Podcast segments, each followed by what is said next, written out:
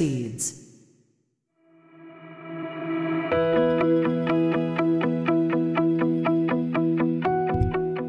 皆さんこんにちは。映像クリエイターのさくです。クリエイターを目指すあなたへクリエイティブの種を毎日一つ届けるラジオ、クリエイターズシード、今日もよろしくお願いします。はい、ということで今日は2月の14日火曜日ですね。週2日目。はい、バレンタインデーですね。皆さんどうですか？男性諸君の皆さん、どうでしょう？チョコもらえそうですか？私はですね、家族には、いただきましたね。はい。あとは職場で、もらえるかどうかっていうところですけれども、チョコはね、本当に好きなので、いつでもお待ちしてますというところで、今日もやっていくんですけれども、今日というか今週ですね、映像のあれこれということで、耳で学べるようなですね映像の知識みたいなところをやっているんですけれども、先週5回やって今週も5回やって計10本で、少し映像のことについて一通り、お話をするかなというような形をとっております。で、今日のお話は何かっていうとですね、今日はLUTっていうものについてお話をしようかなと思います。映像をやっている方だったら結構身近に聞いたことがあるこのLUTなんですけれども、やってない方からするとですね、LUTってなんぞやみたいなところがあると思うので、それに関してですね、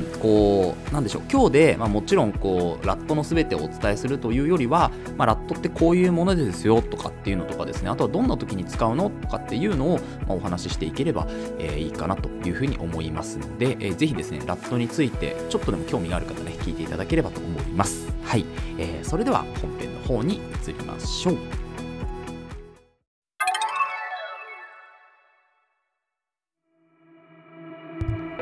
はい、ということで本編です。今日はですね、耳で学ぶ映像のあれこれの第7弾ということで、LUTって何というようなお話をしていこうと思います。まずそもそもLUTっていう言葉をですね、映像の世界に入ってない方は聞いたことがないんじゃないかなというふうに思います。あとはですね、趣味で映像をやっている方、もしくは写真をやっている方に関しては、もしかしたら聞いたことのある言葉かもしれませんね。LUTっていうのはですね、Look Up Table の略というふうになっています。Look Up Table ですね。LOOK で Look で UP で Up で TABLE ですね。TABLE で Table の略ですね。これ結構、例えば YouTube とかの配信だとですね、映像にかぶせるフィルターのようなものっていうふうに説明されているんですけど、こういうふうに説明した方が初心者の方とか全く映像を知らないような方に関しては分かりやすい。インスタグラムのフィルターとかっていうふうに言うと、ああいうものなのねってイメージはすごくしやすいんですよね。なんですけど、これ今回はですね、耳で学ぶって言ってるので、しっかりとLUTのことについてお話をするとですね、正しくは色の情報、要は RBG ですね、レッド、ブルー、グリーンの入力の信号、色情報ですよね。この色情報の入ってきた信号っていうのを別の信号に変換することをLUTっていうふうに言うんですよね。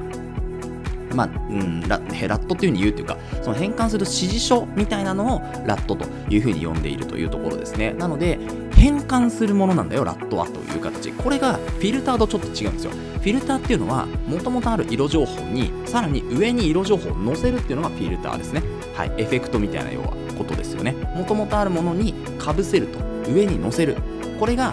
エフェクトなんですけど、LUTっていうのはもともとあるものを変えちゃうんですよ。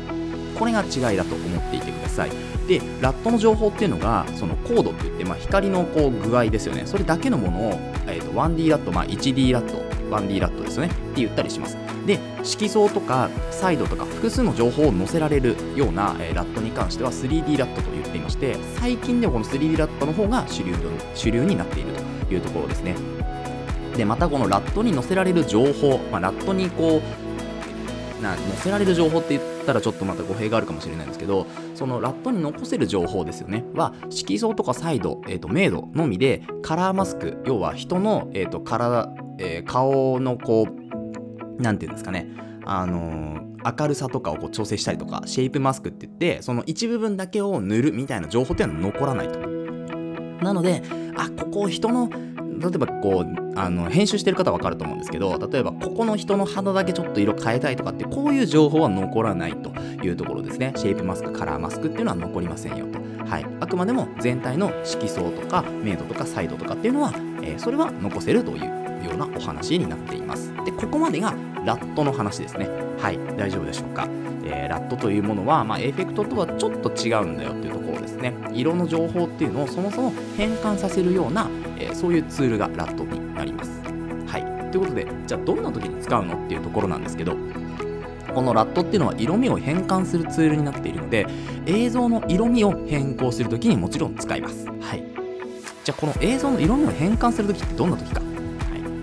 勘のいい人は本当にお分かりだと思うんですけれど、これ普通に撮影する、要は家族の写真とか映像を撮ったりとかですね、自分のプライベートで使うものには、ほぼほぼいらないツールなんですよね。はい、なんですけど、撮った映像っていうのをもうちょっとフィルムっぽくしたいなとか、もうちょっとパキッとさせたいなとかっていう方、例えばなんか今回のちょっとこういった海、あんまり青くない、でももうちょっと青くしたいような、そういう人にはですね、ラットの使用をした方がいい人っていうところですね。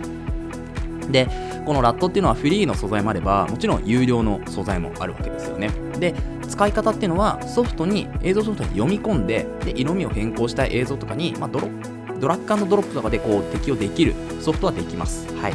で、使用ソフトによって多少ね、違いがあるかなというふうに思いますので、その辺はですね、こう使用ソフトの使い方みたいなところを調べていただければというふうに思うんですけど、私の使っているDaVinci Resolveっていうソフトはですね、映像の、ラットの方をですね、読み込んだら、そのラットの画面に行って、エフェクトとかっていう画面があるので、そこの画面に行って、ラットを呼び出して、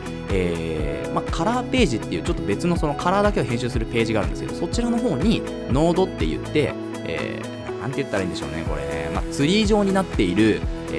そういうこうコマみたいなのがあるんですよね。そのコマの中に入れていくと、適用させられると。で、もちろん多分エディットページの